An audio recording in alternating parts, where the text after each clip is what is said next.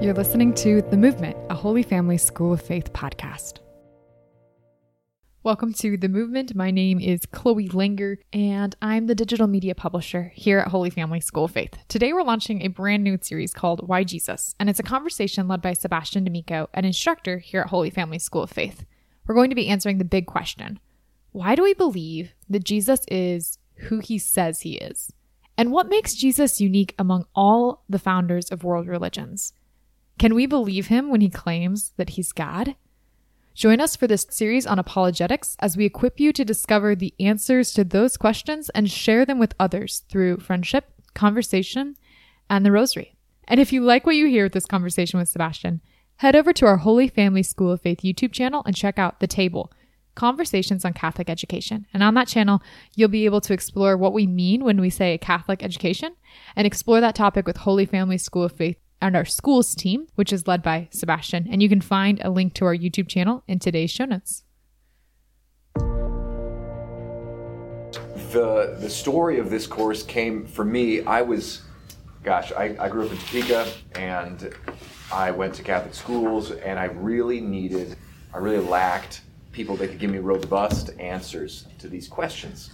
And it was kind of always in the back of my mind how can I get this for myself? And then I encountered some people that, that gave it to me. And then God called me to be a high school teacher, a high school theology teacher. And I got to, I got the privilege of getting to put together a course to, for high schoolers. And I just wrote all my own questions into the course because these are the questions I had. And this course, and I got to dialogue with a, a good friend of mine, my, a good friend of mine named John Mark, Dr. John Mark Miravalle, who teaches out at Mount St. Mary's Seminary. Um, brilliant, brilliant mind um, and, and scholar. And he wrote a book, which some of you have, called Why God, Why Jesus, Why the Catholic Church. And I got to kind of work in tandem with him to build this course. And that's what I get to share with you guys today. Um, we're going to be going over why Jesus? Why do we believe in Jesus? But if you would join me um, in prayer, and we'll get started. In the name of the Father, and of the Son, and of the Holy Spirit. Amen.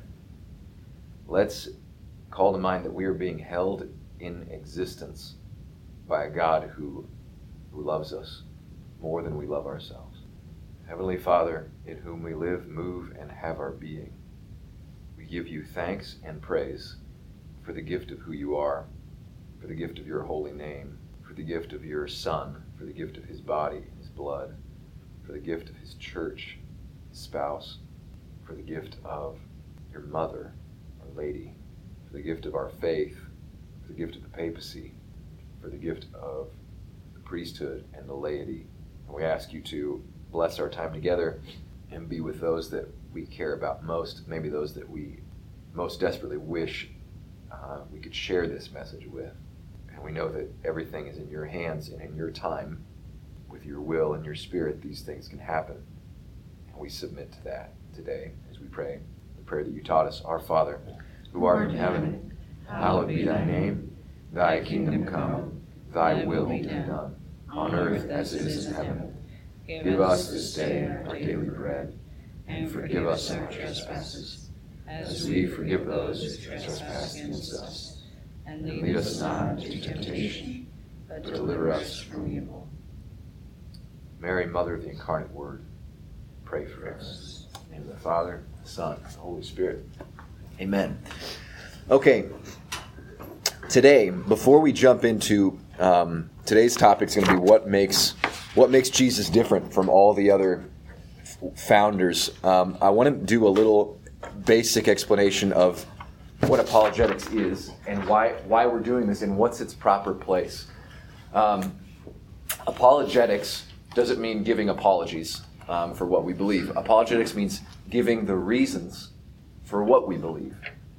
And I, I'm, I feel very strongly, and it's not actually my feelings matter little. Um, scripture tells us very strongly it's important to be able to do this.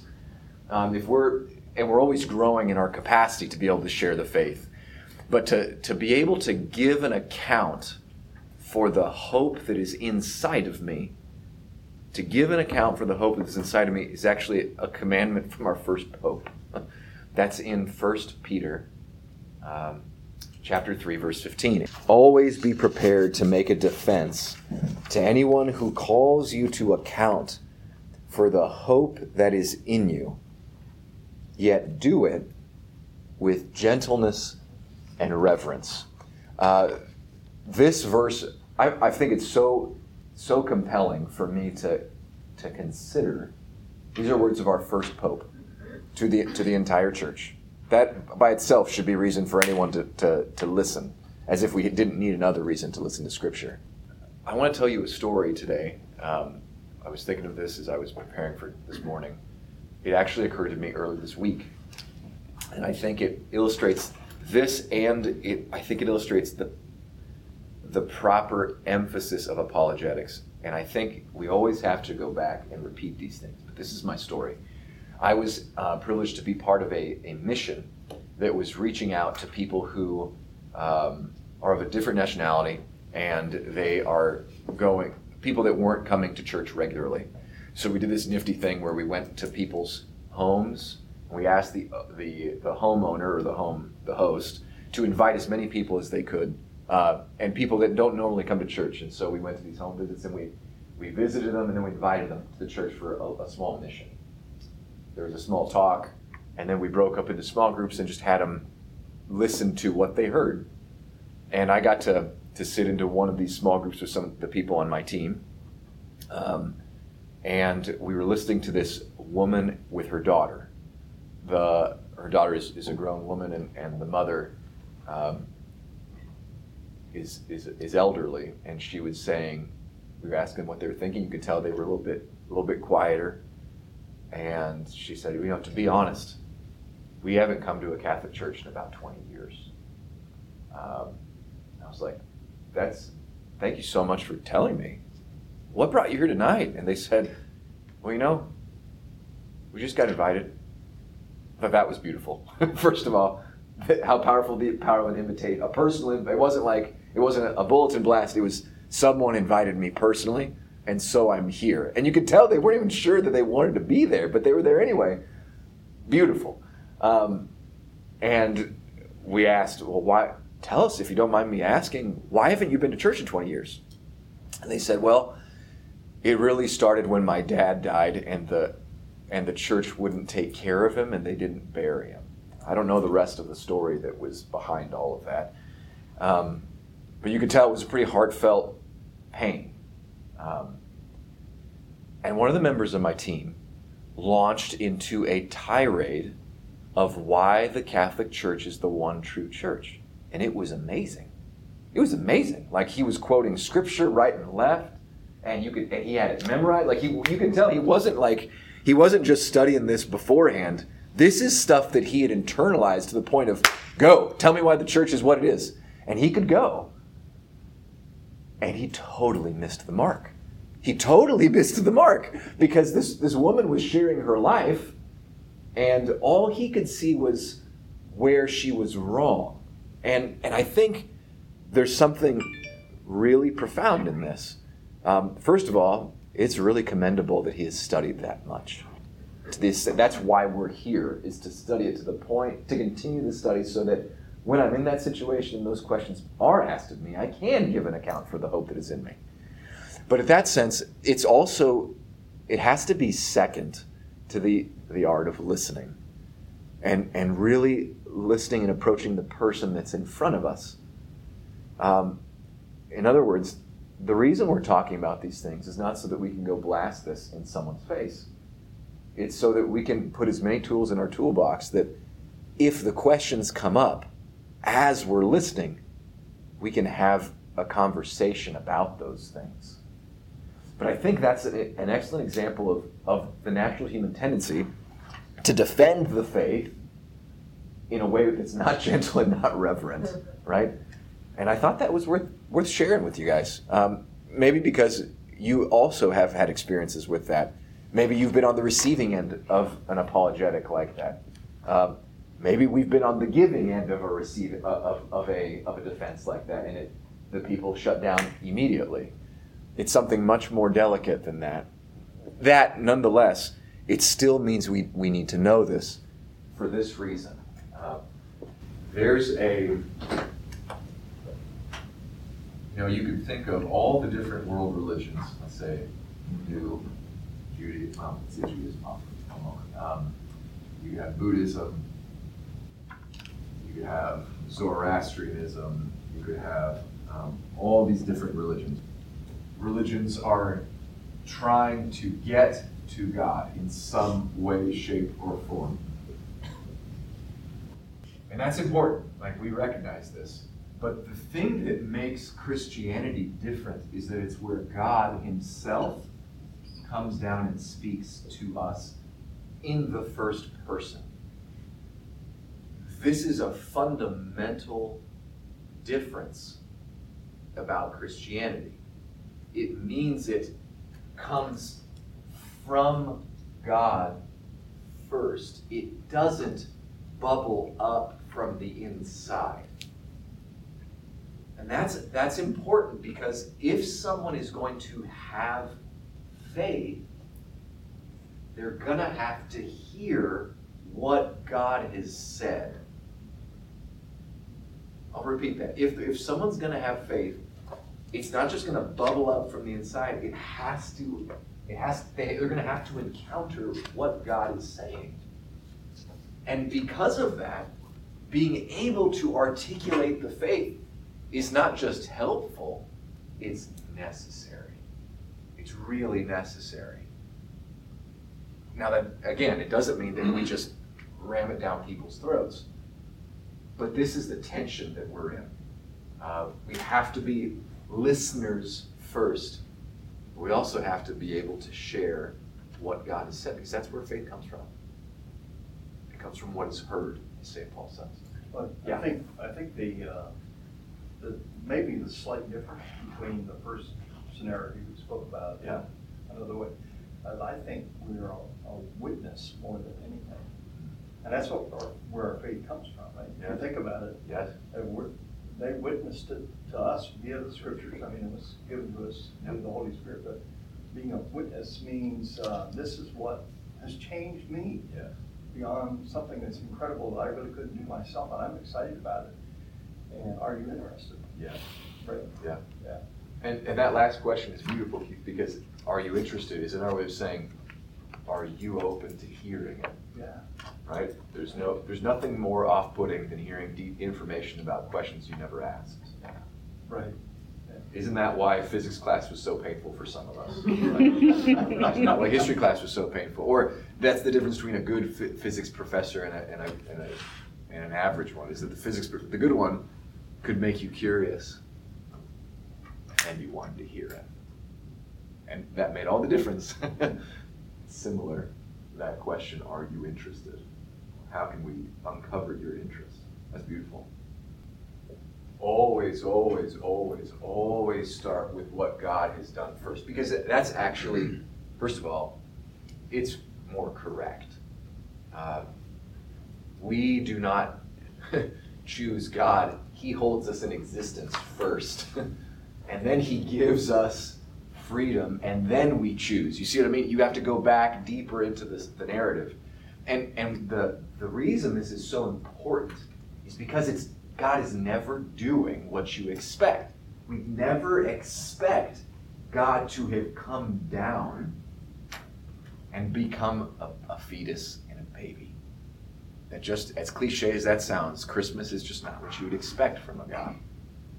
Um, you wouldn't expect him to come knocking on your door gently.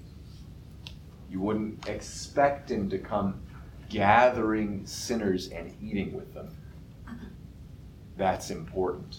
So that that one, gosh, that's that's just a nugget that's it's changed my life as a teacher and as, as a Christian. And to kind of let that soak into everything. So that said, let's let's begin our conversation about what makes um, what makes Jesus so unique. Um, these chapters, by the way, um, you'll notice this is our first talk, but it's labeled chapter four. What makes what's so special about Jesus? It's because it's the fourth chapter from that book. Um, why God? Why Jesus? Why the Catholic Church? Um, and so today we're gonna we're gonna talk about what makes Jesus unique, and we're gonna talk about um, four three differences, really. Three differences about Jesus and all the other world religious founders. In your average comparative religions class, a class where you're comparing different religions, you'll run at, at the run of the mill college, you'll, um, Jesus Christ will be presented in a lineup of all the major religious founders. He'll be there with the likes of Zoroaster, Buddha, Socrates, Confucius, Mohammed, Joseph Smith, and maybe Martin Luther. And the similarities between these people will be emphasized. They are all persons of strong character who present a worldview and preached a moral system. Many suffered for their beliefs, and of them, of and of them, all of them urged people everywhere to unite in serving a higher cause. The problem is, emphasizing the similarities is sometimes more misleading than emphasizing the dissimilarities. C.S. Lewis points out milk and urine are similar in that they both come from a cow, but you really wouldn't wouldn't want to make too much of that similarity when the differences are so much more striking and more important. Um, they, it is very blunt, and you have to be you have to be cautious with how you share that quote, but because obviously we're not we're not into trying to deprecate uh, or, or pick a fight, but but the difference the difference is still as an analogy, it's still good because the, our culture wants to say Jesus and everyone else is really all saying the same thing.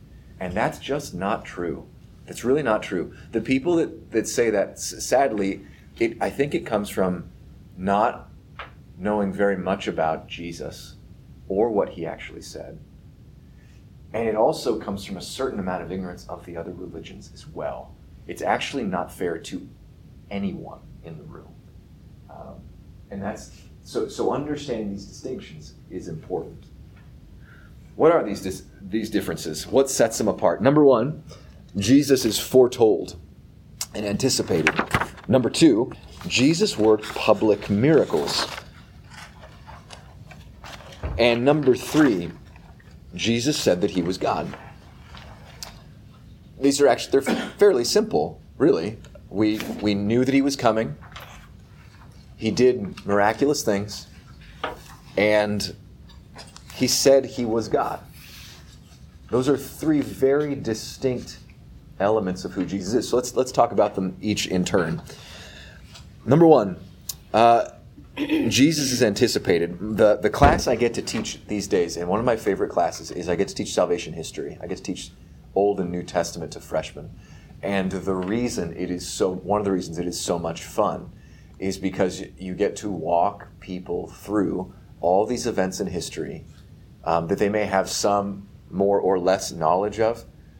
You get to teach them, and then you get to show them how all of them point to Jesus. So, the, some of you, I've had your children in class, they'll know this drawing very, very well.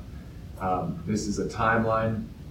This section in the middle, that symbol right there, is the Chi Rho. It's the first two letters of the, of the name Christ in Greek, so it's the time that Jesus came on earth. And then this is the timeline. This would be the end of time, and we live somewhere, somewhere here. Um, and we start going through the Old Testament, and we start talking about Adam and Eve, and Cain and Abel, and Noah, and Abram, and Moses, and David, and Solomon, and Josiah, and the Maccabees. And at every turn, you know, and you take this very slowly, right? But you take, you you examine this thread, and you eventually show how it's connected to Jesus that God was using history to tell us about himself. And when you start seeing the, the whole tapestry, so to speak, what you end up seeing is this incredible, uh, this pattern, pattern in all of history. And it is breathtaking. And without fail, without fail, uh, students will learn a little bit about Abraham and, and, and Isaac and Jesus, and people will say, I think everyone needs to know this. And I'm like, yeah, I think everyone needs to know this too. This is amazing. And this, by the way, this is how St. Paul would begin to teach people about Jesus. Paul was a Pharisee before he was a Christian He was a very well educated Jewish man. He knew Greek, he knew Hebrew, and he knew them like the back of his hand. And he would run around the Roman Empire, wherever he got kicked out of a town, or when it was time the Holy Spirit told him to move, he would take the Roman highways, which were very convenient, thanks be to God, they were around, and he would go to a city, like say Ephesus. And the first place he would go would be the Jewish synagogue. Why? Because the Jews are the ones that knew this story best. And Paul would essentially just do, you just connect the dots. And almost without, I mean, there's always exceptions in the preaching of the gospel, people that are receptive and not. But those were the first people that were primed to understand it. And that's and that's what happened. And he changed hearts. And people were like, I can't believe. I can't it's always been here. It's been right in front of us the entire time. And all of these prophecies then give a compelling reason to believe that Jesus is who he says he was. So this is my plug. If you haven't studied Scripture uh, and studied it and studied it carefully, uh, I want to invite you to do that, and not just not just going to. It's one thing to pray and, and read Scripture; that is necessary. Please continue to do that. But I mean a study of how the Old Testament prefigures the New, and I'm thinking specifically of Bible studies like Jeff Cavins' Bible study of the Great Adventure Bible Timeline, or uh, School of Faith also has classes on, on Scripture. So those, if those things are new to you, um, I want to encourage you. And some of you I know have, have already studied that stuff. That's that's really important and to be able to be fluent in that is is very is very helpful. Um, let's take a look at some of these prophecies that are in here. There's John Mark does a great job of bullet pointing them. Some things that we're told. Um, we were told how he would be born. This I'm on the bottom of page five, by the way. Um, Isaiah seven tells us that he would be born of a virgin. Uh, Micah tells us where he was going to be born in Bethlehem. They told us how he was going to die. Isaiah 52. He was going to die an innocent death to atone for the sins of many and be whipped beforehand, and people were going to roll the dice for his clothes. He was going to be a descendant of David.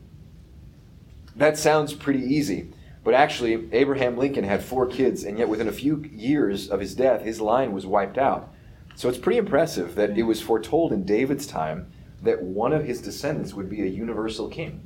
And then, many centuries down the line, David to Jesus, the line from David to Jesus is still traceable. That's why Matthew and Luke's gospel include genealogies, and we read them and we're like, oh, if we're a lector, we're like, please don't give me this reading. I don't want to try to pronounce these names. But to an ancient Jew, that was like breaking, that, that would interrupt regularly scheduled programming on whatever TV show you were watching to tell you no, this is, we just found a, a, line, a family tree that goes back to David. That's a big deal. That's a big deal. Um, we were told of the geopolitical situation at the time when he would come. So there was even an expectation um, at the time of the Roman Empire, of the Roman occupation of Jerusalem, that there was a Messiah coming. Daniel has two visions one of beasts and the other one of statues with metals, the metals that they were made of. And in each one, it foretells the falling progression of empires Babylon, Persia, Greece, and Rome. And in the time of Rome, a great stone would, be, would fill the earth, and one like the Son of Man will come and be given an everlasting glory and dominion. Um, you'll recognize the phrase Son of Man is Jesus' favorite title for himself. He speaks of this, he, he says, The Son of Man will be betrayed. That's those details are really important um, to people that are fluent in the Old Testament because he's revealing who he is all the time. It is worth mentioning at this point, though, that when they heard Son of Man, none of them expected the Son of Man to be God Himself. That was a new thing. They, when they heard Son of Man, they what they heard was, oh, a king in the line of David who is going to restore our kingdom and our peace. But they never expected that person to be God Himself. That that was that was totally out of left field. And that, that gets to the third reason of why he's unique. We'll get to that in just a moment. Um, also in, interesting here, there's prophecy. There's more prophecies in Daniel. Um, and it even tells us this the specific year to which he would be born. Um, this is this is a hidden little gem in the Old Testament, but Daniel gives it within 490 years of when the Messiah was coming. So they those Jews at that time, one of the reasons that the political situation was so volatile is because all the Jews were talking. They were like, ah, Daniel said 490 years. It must be now. It, it, that we, we know, we figured the times, we know it's got to be now. So there was a sense of people were saying, I'm the Messiah. And, and, and, and that was a common thing. Um, and so people were saying, was that really the Messiah, or is that just someone else, or is that a false Messiah? And how do we know the real one when he gets here? And what's how will we know he's he's here? It gets to his miracles is the next thing. The, the other thing, though, that's really amazing that John Mark includes in here is that there's actually non-Jewish writings that give the forecast of the coming of the Messiah.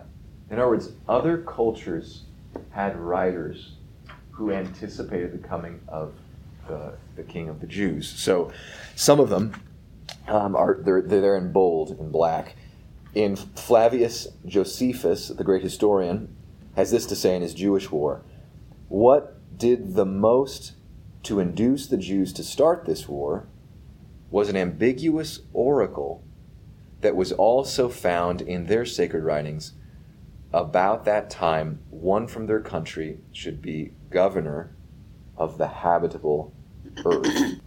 Um, that's another uh, allusion to the Jewish literature. The next one, Suetonius, is another ancient secular historian, and he writes in the life of Vespasian, 289, there had been spread all over the Orient, the East, that an old established belief that it was fated that a time would come when for men coming from Judea would rule the whole world. Um, Tacitus, in his histories, says some few put a fearful meaning on these events, but in most there was a firm there was a firm persuasion that in the ancient records of their priests was contained a prediction of how at this very time the east would grow was to grow powerful and rulers coming from Judea were to acquire universal empire. Um, there's others from Aeschylus and Virgil. I'll leave them to your writing, but um, there's there's so many pieces of evidence that point to this. Maybe another way of putting it is the wise men that come from the east to venerate the child Jesus. They they were not Jewish, but they knew that something was afoot. That could only happen if a they had to have known something about the Jewish writings, but there there's also some feeling within themselves in their own culture that said this is worth investigating, um, and that's that's not that's not common knowledge um, for many people. Questions, comments, concerns about this first difference between Jesus and other religious founders? Yeah. When you point out these differences, um, people still say, but they're still all worshiping the same God. Mm. How do you find that? That's a good question. The question is if they're if they're all worshiping, if they're all having these different religions, they're all worshiping the same God. Actually, the Jewish religion did a great job of answering that question for us, because the Jews said we're not worshiping the same God. Um, the book of Genesis. This is another very helpful piece of knowledge to, to tuck away. The book of Genesis is one of the most offensive books in the ancient world. We read it so much we don't even think anything of it. But if you were to read that, if a Babylonian were to read the book of Genesis, what they would read is In the beginning was the God of the Jews, and he created the sun, which the Babylonians worship, and the moon, which the Babylonians worship, and the sea, which the Babylonians worship and these things were not God's. So the second that that you become Jewish, and this is why it's so important to know that Jesus was a Jew, is that he was already distinguishing this is not every other god. And this is why the Jews were so annoying to all the other cultures in the ancient world. Because the other religions said exactly what you said, Annette. Hey, can't we all just play fair? We're all worshiping the same God, and they're like, on their best days, sometimes the Jews said, Yeah, you're right, we are doing that, and that got him into problems. But on their best days, they're like, Nope, Moses said no. We're not worshiping the same gods. You're worshiping demons. And they're like, Come on, you're getting so harsh, getting so worked up. And they said, No, you're worshiping demons. Our God is the true God. How do you know? Well, he, he spoke to us. How do you know? How do you know that you have the right God? Well, he became a burning bush and he spoke to this guy named Moses and then he led us out of Egypt. Ah, it's wives' tales. Go ask the Egyptians. Go ask the people that were in Jericho that were ready to like run away. Like the, these, the, the Christian thing is is very historical in that way, and the Jewish thing is really important in that. Does that did that answer your question? I don't want to go into too much of a tirade on it, but it's a great question. Other comments, questions? So who did the Jews think Jesus was? They thought he was a prophet, but they didn't. The thing that really bothered them was his third was his claim to be God. Um, let's let's very um, briefly kind of get that'll be kind of our goal to answer that question. Let's look at the, at the next one. The second difference, and we'll do this one a little bit quicker, is that Jesus worked public miracles. If someone's going to claim to be God, you're going to want to see some identification. Can you prove to me that you are who you say you are? And his miracles are those things. We take those for granted. We hear them every single Sunday. Um, but there are some details about his miracles that are worth mentioning, and John Mark lists four of them um, on page seven, top of page seven. First of all, he never did a miracle for his own advantage. We take that for granted. We've never named one where a miracle made Jesus rich or they got him out of a out of a bind. They're always uh, when he was hungry, he didn't turn the bread, the stones to bread. It was always so that others could eat. Secondly, he never did a private miracle. He never did a private miracle. In other words, it was never like um, Jesus went out into the sticks and he got a, a group of people together with him, and they all came back telling stories about these miracles which no one had ever witnessed. He always healed people that everyone knew in this town. They all knew that that person was lame or sick or had leprosy. Maybe they weren't there to witness the actual miracle, but everyone knew that, that something had changed. That's very different than, say, Joseph Smith, uh, who has accounts of, of private miracles that no one ever saw and no one can ever testify. So his, his miracles are public. Even his enemies never denied his miracles. That's important. The, the Pharisees, you know, when they were trying to kill him, they never said, he claimed to do miracles that never happened. They, because they couldn't say that. They all knew, yeah, the blind man that was blind from birth, he started seeing after Jesus. Um, he never did a miracle to satisfy curiosity or public demand. And number four, he never did a miracle that was denied, even by his enemies. Even those who hated him had to admit his actions were supernatural. The only solution they could come up with is that he was doing these miracles with the help of Satan, which is why we hear them say he casts out demons by the prince of demons, Beelzebul, Beelzebub, however they translate that word that's one of those words that they read on Sunday and we're like, great, who cares? That matters a lot because it shows that even the enemies couldn't deny what was happening. The one exception, of course, to the, a miracle that they do deny is the resurrection. And it, we'll see that next week. We'll, all, all we're going to do is talk about the resurrection.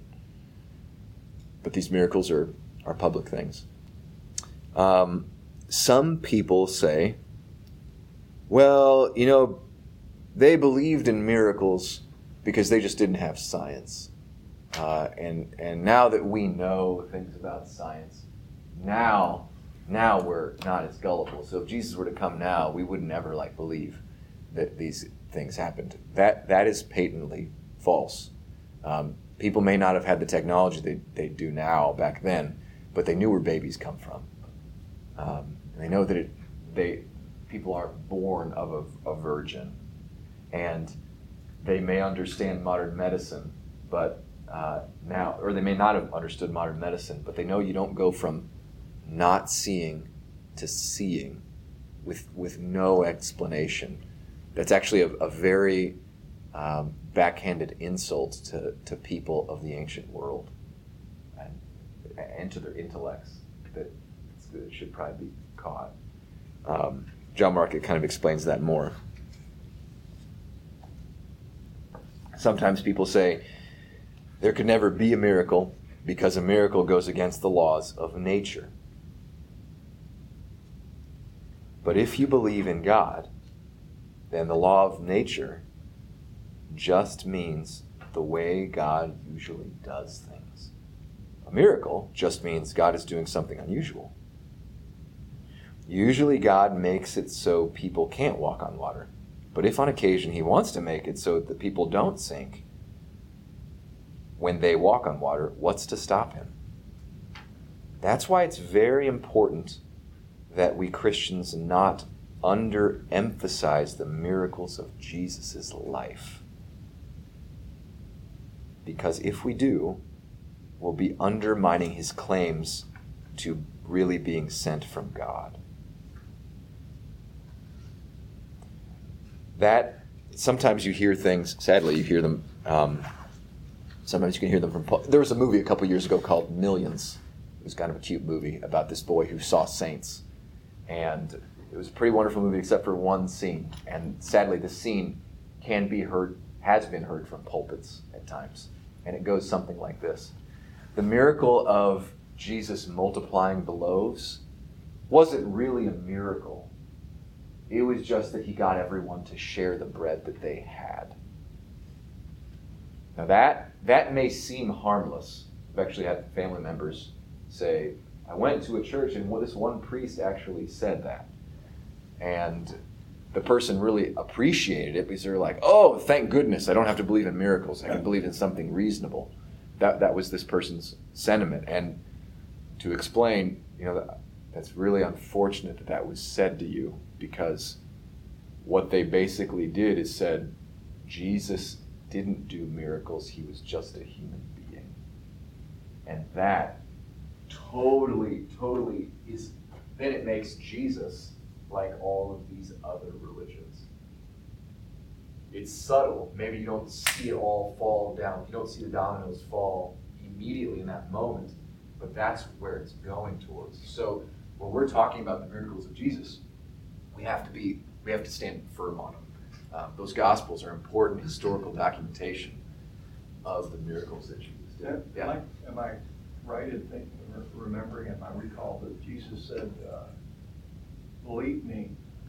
If you don't believe me, believe my miracle. Yes. Or something to that. That's effect. exactly what he says. If you don't believe me, believe in the signs. It's, Yeah. in, it's in the Gospel of John. All, all it's all over the place. Yeah, so he's kind of instructing us there. Yes, yes. Um, and it's it's just worth it's just worth meditating on. We hear those miracles so many times, so many times, and we don't we don't ever appreciate how disturbing seeing a miracle might actually be.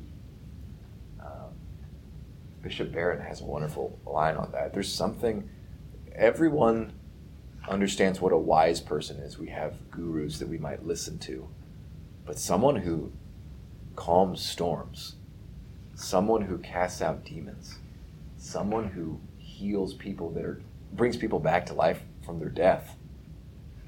Holy buckets! That's that's disturbing, and it happens three times in the Gospels. Uh, that we can't we can't just say, "Oh, well, that was just illness," or "That was just epilepsy."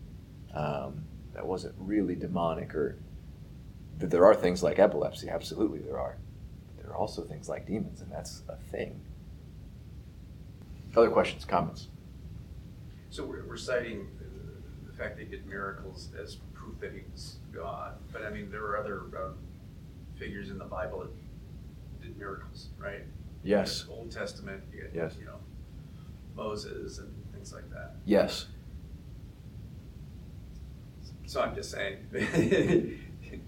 there, it's, it's, it's not, it's not proof positive. Exactly. Other figures. Exactly. And that's exactly why the Jews said, He's not God, He's a prophet.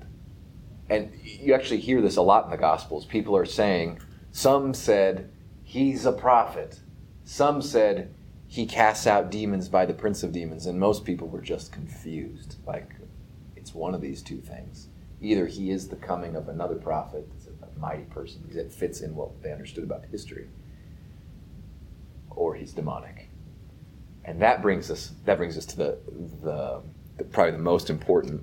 If I was if I was in a conversation with um, someone I had one thing to share about Jesus that makes Jesus unique, it would probably be this one his claim to be God. Um, and not just any God, but the Jewish God. So this is going to tie up several things that we've already talked about here.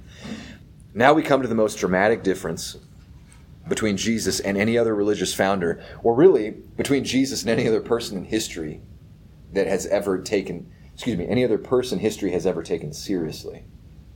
Jesus said he was God. That's right. The 30 something carpenter's son from a small little town in Nazareth said that he was the eternal creator of the universe. He actually said, John's Gospel, before Abraham was, I am. Thus giving himself the name of the eternal, all powerful creator of everything. Off to the side, I want you to write this means he couldn't have been Hindu. This means he could not have been Hindu.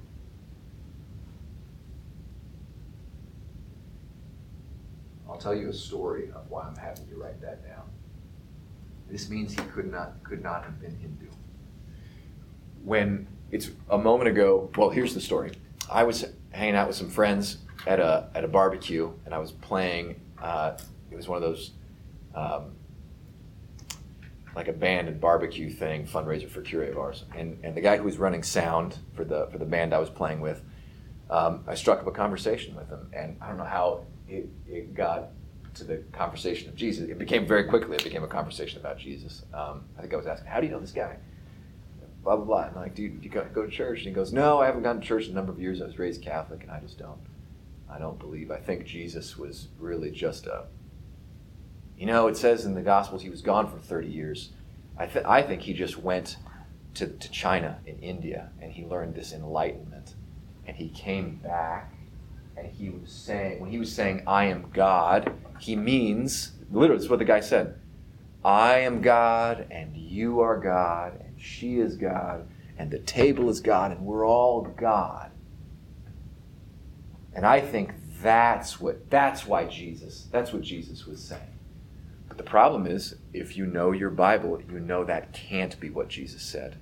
Because when he says, I am, he's not talking about the Hindu God, he's talking about the Jewish God.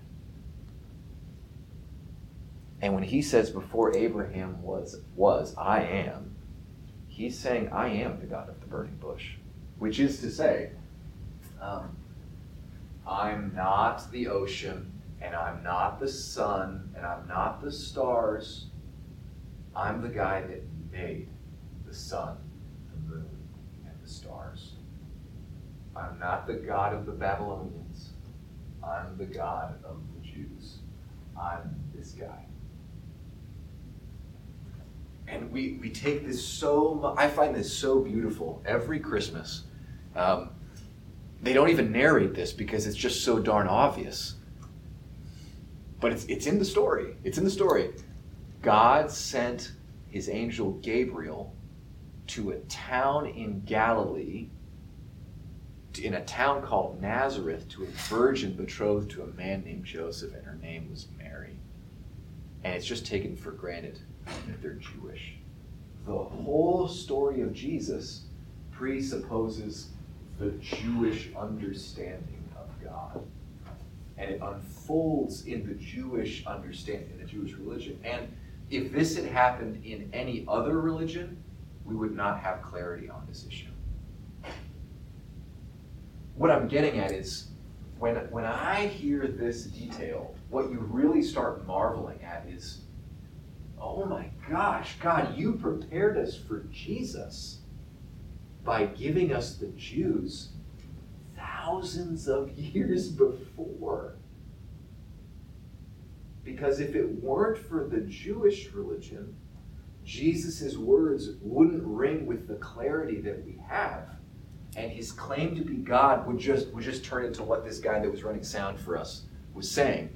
I'm God, you are God, we're all God. No, no, no, no, that's not what we're saying. I'm sorry, sir, you you haven't read your Bible.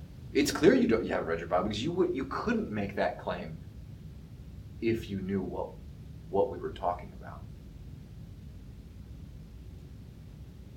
Uh, Yeah. The way, what I think about that is that, uh, I mean, uh, coming to that revelation, is that he came in a specific place, a spe- a specific square footage in the earth. Yes. And there he came. And Yeah. it wasn't, and he came into our space, Yeah. our time, our, and it's, uh, when you think about it, so what this, your, this person that you were talking to, he's, it's kind of an ethereal kind of, oh, you know, somewhere, somehow, some way, Yes. this happen? Yes. But we're saying, and like you're saying, it was precise.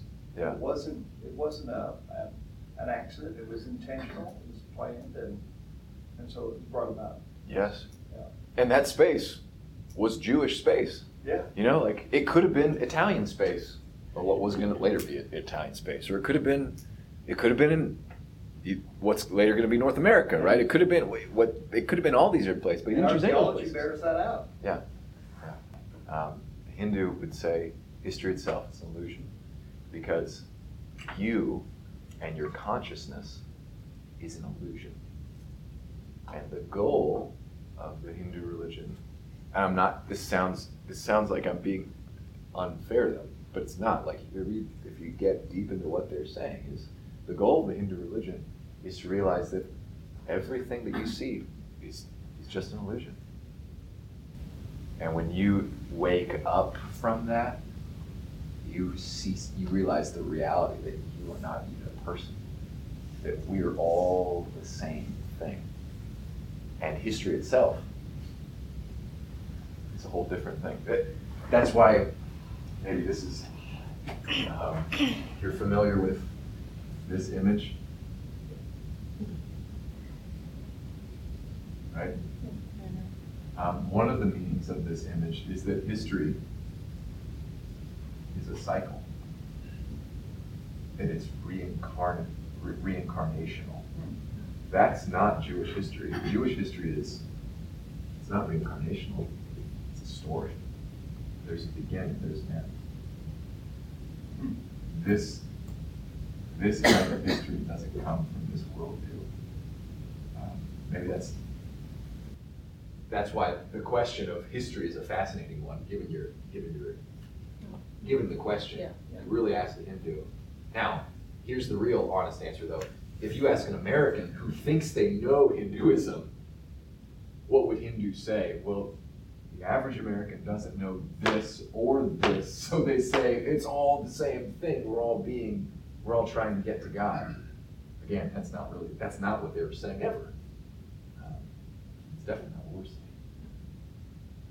Sally, you had your hand up. Were you I did, I had a question, uh, you gave a real life situation that apologetics could apply to, so I'm wondering, Did it how work? did you handle that? it didn't work. It didn't work. Um, like I, I think actually I put the guy off. It's a great. It's. A, I'm so glad you answered that because I was like I need to circle back and tell him how that didn't work. Um, I was I was a little bit of a nuisance to him, and afterwards I thought, man, I really think I, I overstepped it on that one. Um, the, but I'll tell you just because if, if we're into to sharing the story, I I told him I remember sitting next to him while he was running running the sound, and I go, you know what? I think you should come back because God wants you home. I said something like that, and um, I was actually pretty. I feel like that was the right thing to say, but I feel like something. I don't remember what I said next, but it became a little bit more awkward. Um, and I, at this point, I have to say, I, I've, I've just prayed and and asked forgiveness for the if I overstepped my bounds. But I'm to pray that God used that weak um, element in however that that guy's life was. But John Mark also told me something once about apologetics, why he does apologetics, And I always, I, when I used to teach apologetics to seniors, I used to have John Mark come and to come to my class, and he always used to give the same talk. Why do I do apologetics? He says, it's not to convince unbelievers, uh, because it never, it never really works to convince unbelievers. I do it for other, three other reasons. Number one, it's just an honor to speak on God's behalf. That was moving. Uh, just to speak on God's behalf is a privilege. And so I do, if for no other reason, I would do it for that. The second reason was to give believers a, an understanding that what they believe is not stupid. There, there's reasons for why we believe. And so I speak to build up believers. But the third reason was I speak not to convince the, the unbelievers, but to take away the notion that being a believing person means that you're a sheep and that you're a fool. Um, and maybe I would add, I would speak on behalf to make sure that they knew Christians weren't jerks. I think that's why you do apologetics, so that people, so you can witness, as Keith said, uh, that Christians are not stupid, that this is not about being dumb to, to follow Jesus but it's also about that you can believe this, be intelligent, and be charitable. That's really why you learn how to do apologetics. And then for the soul that's hungry, man, it, it helps an immense amount. Yeah. And you said a couple of things there, interesting thoughts. And, you know, because I, I have had uh, even family members tell me that once you get more educated, you won't believe. Yeah. You know, and um, and so part of it, like what you're saying, the word to me though is more powerful is witness because when you give a personal witness, it, it's not you're not trying to get in a debate about facts or mm-hmm. you know uh, who's right, who's wrong. Because once you get into a personal witness too, it's harder to tell somebody they're wrong because it's their personal experience too. But I think you do have to have reason behind it because you're right when you said just the sheep because that's usually what people think right. Christians are. Just right. somebody they're, you know, what was it? Uh, Karl Marx, you know, said, mm-hmm. you know, uh, faith is just the drug for the masses, masses. or whatever, something like that. I don't yep. have the quote probably right, but basically saying for the you know dumb and ignorance, the way to make it feel good, right? You know, um, so I, I I come back to though then when it says Jesus said he was God, because you can read that and say it, but it's the fact that, um, and I think it comes down to whether you believe or not, is his resurrection. That proved. Right. That was his final miracle, like you said. Yes. That proved what he said, who he said he was. Who else can die and come back to life? Right. you know. Uh, but that's where a lot of people say, "Oh, I don't believe in the resurrection." So, yeah. hence, that's their hang up to saying why I don't believe in Jesus was yeah. God. And if they've if they've thought about it deeply enough and they come to that conclusion, we got to kind of respect them. I, I don't think that's I don't think that's the right conclusion by any by any means. Um, but I also want to show attention here too. We've talked a lot in the last years about bear you have to bear witness to your faith, you have to share your testimony. But the Christian thing, like I said the moment before, is not just something that bubbles up from within. It's something that God says from outside and it matches what's inside me.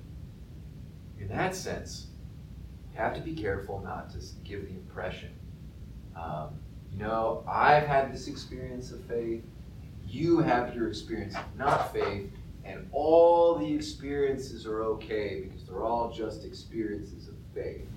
Faith being emotions that bubble up from inside. Faith is is different. Christian faith is God speaking and me having a graced response. That's probably worth writing down because it, it, it's kind of a summary of the catechism. Faith is not just uh, feelings, it's not just a, a, a religious feeling, but it's God speaking and me having a graced response. Faith is not just a religious feeling, it's God speaking and me having a graced response. In other words, it's God telling me and me saying, I trust you. I trust you. And that's already a gift of God. Um, so when we're sharing our stories, it's imp- I think I think we need to give the witnesses, but I think we need to show how it's a dialogue between God and the soul. Obviously, we can't force anyone to have that graced response, but we have to articulate God's word. We have to articulate how God speaks. And we have to give people encounters in which they can, can hear God speak. In other words, reading scripture, mass, um, prayer. These things are these things are important. Um, let's let's take a look, go a little bit further with this, as we're approaching the end of our time. So Jesus says, "I am before Abraham. I am." Now, what can you do with this? That's radically unlike what any religious founder would have said.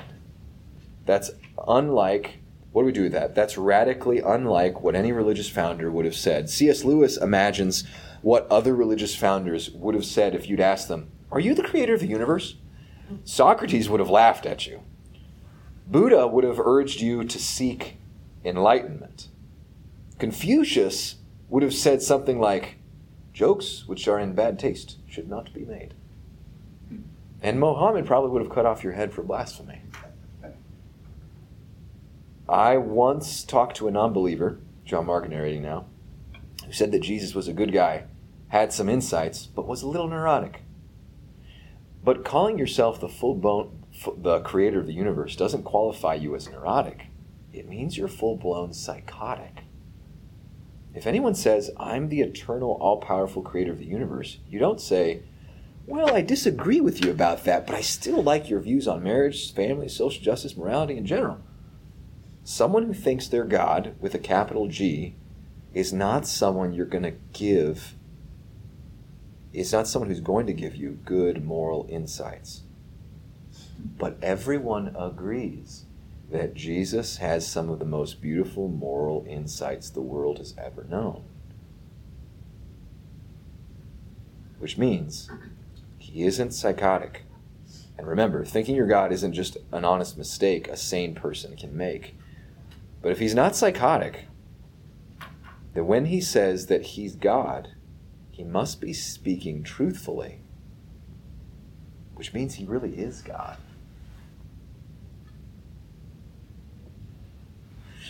Here's another way of putting it. Uh, someone says, I am God, capital G, God of, of the Jewish of the Jewish people. Um, from a logic standpoint, we only really have two options. Either this is true or it's false. Jesus makes it pretty simple. like, he claims this, it's very clearly attested that he claims this. So, from a logical standpoint, if we teach logic, we have it's, it's, it's either or. If he's true, if it's true, then he's different from every other world religion. And it's and then everything he says goes into a whole different category. If he's false, he's either lying, right? Lying. Yeah, lying. lying. Um, or he's insane. Um, C.S. Lewis says, or he's the Lord.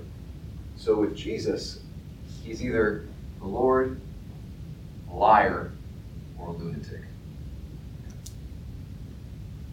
And there really aren't any other options when it comes. Uh, so, someone who says this is, is, is one of those three things.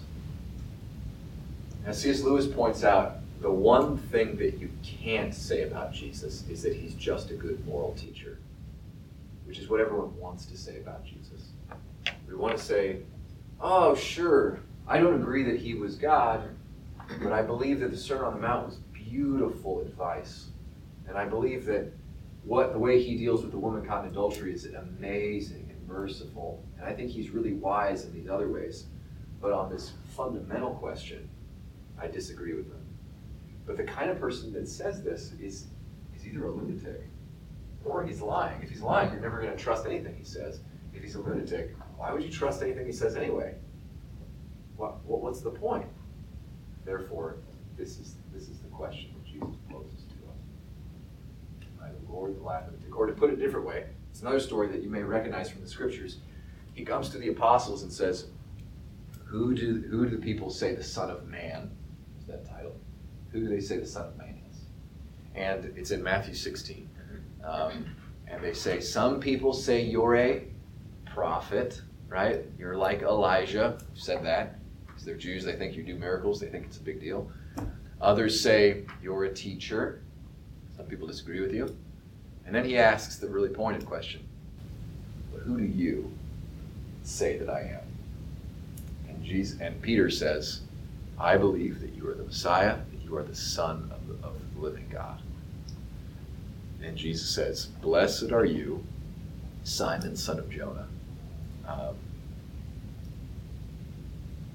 for flesh and blood has not revealed this to you, but my heavenly Father. In other words, Peter, you have a, this is a graced response. God is giving you an insight to who I am that you can't get any other way. You're seeing me for who I am.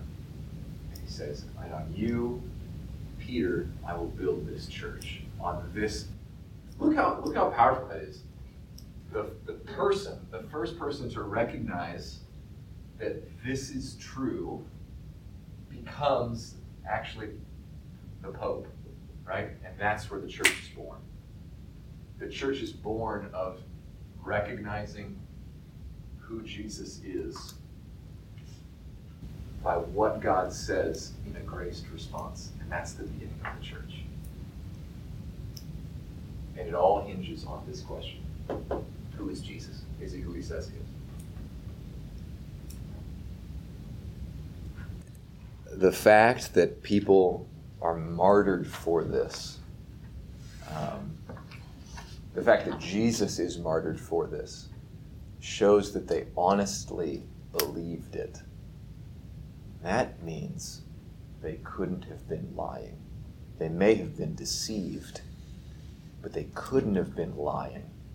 Um, maybe another way to put it is, um, and that's why that, that, that phrase comes that the, the blood of the martyrs is the seed of the church. Um, I, for, I now I, I, always forget the numbers of the first, I believe it's 32 popes. 30 of them were martyred. Of the first 32 popes, 32 were martyred. The other two were exiled. And that means, and that's roughly 300 years, the first 300 years of Christianity. You didn't get rich, you didn't get famous, you didn't get all the girls, you didn't get the popularity for being a Christian. You got beheaded for being a Christian at different times, which means, and that is a beautiful, that's another moment of history where you're like, oh, thank God. Thank God for those 200 years of intense persecution. Because if it weren't for the persecution of those 200, eight, you know, 280 years, you know, 300 years, I wouldn't be able to say with so much conviction. These guys might have. I, I don't think they were lying, you know. They may have been deceived, but that's that's a different question. We'll deal with that um, when it comes to the resurrection. But that's that's a beautiful gift and and think about that. Like, could the people, could the first popes that were being martyred, could they have ever guessed that their blood was going to be the the engine for so many people's peace in their faith in Christ? I, I mean, how could they? How could they possibly know about Sebastian D'Amico 2,000 years later? And if God could do that with their suffering, what about my suffering today? Whose, whose faith will I be bolstering years from now if I suffer well and am, am a witness to this? That, that's a whole different way to think about the moment. Annette? So you may have already answered this, but the other religions where people are willing to die? The different- The difference there is people die for things they. Um, What's the reason? uh, sorry, let me find, find my words for this. Um, people die for crazy things all the time. People don't die for crazy things they invented. I'll that. People die all the time for crazy things, but we don't die for crazy things that we invented. So, in other words, you might you can have people that'll they'll fly planes into buildings because they believe things, um, and they've been taught things and they believe that they are true. But when you're talking about the apostles, you are you're actually at ground zero of the faith right here, which means, let's say that Jesus wasn't the Son of God. That means these guys must have been lying, right? And that means they went to their deaths knowing that they were lying. This is why the specifically, not, not just the, the martyrdom of all those early popes, but specifically the martyrdom of the apostles, is, is so important to Christianity because, for example, um, Bartholomew was skinned alive. That's how he, that's, there's, there's statues of him like in, in St. John Lateran Church in Rome where he's holding his skin. Um, you know, Jesus carries his cross and Bartholomew's got his skin. This is my, he has the knife that skinned him. Now, if I was being skinned alive for something I knew was a lie, somewhere between the distance of my index or my middle finger and my forearm, I would have probably been screaming, This was all Peter's idea. He said we'd get rich, and we're not getting rich. But he never said that. He went the whole way.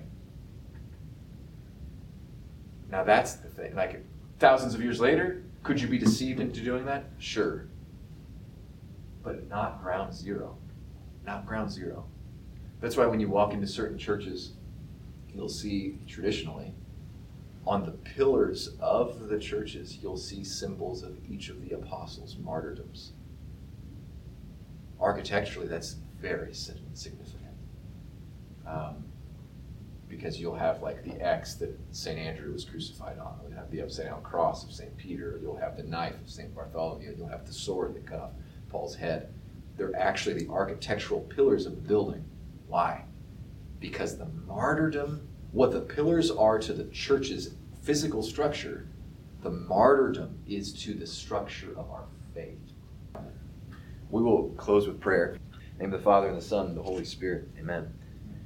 Heavenly Father, we give you thanks and praise for the gift of your Son, for the gift of your plan of salvation history, in which you prepared us to see and to hear your word, your word that was made flesh in the womb of Mary, and the, the Holy Spirit that inspired those first apostles to go to their deaths. And we entrust all of our loved ones in our own faith And we ask for the, the same Holy Spirit to make us courageous, ardent, but gentle witnesses of the gospel, willing to follow you wherever your, your cross leads us. We pray, Hail Mary, full of grace, the Lord is with thee. Blessed art thou amongst women, and blessed is the fruit of thy womb, Jesus. Holy Mary, Mother of God, pray for us sinners, now and at the hour of our death. Our Lady, Queen of Victory.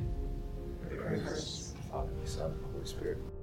Thanks for listening to The Movement. To find out more about Holy Family School of Faith's mission to lead others to Jesus through friendship, good conversation, and the rosary, head over to our website at schooloffaith.com.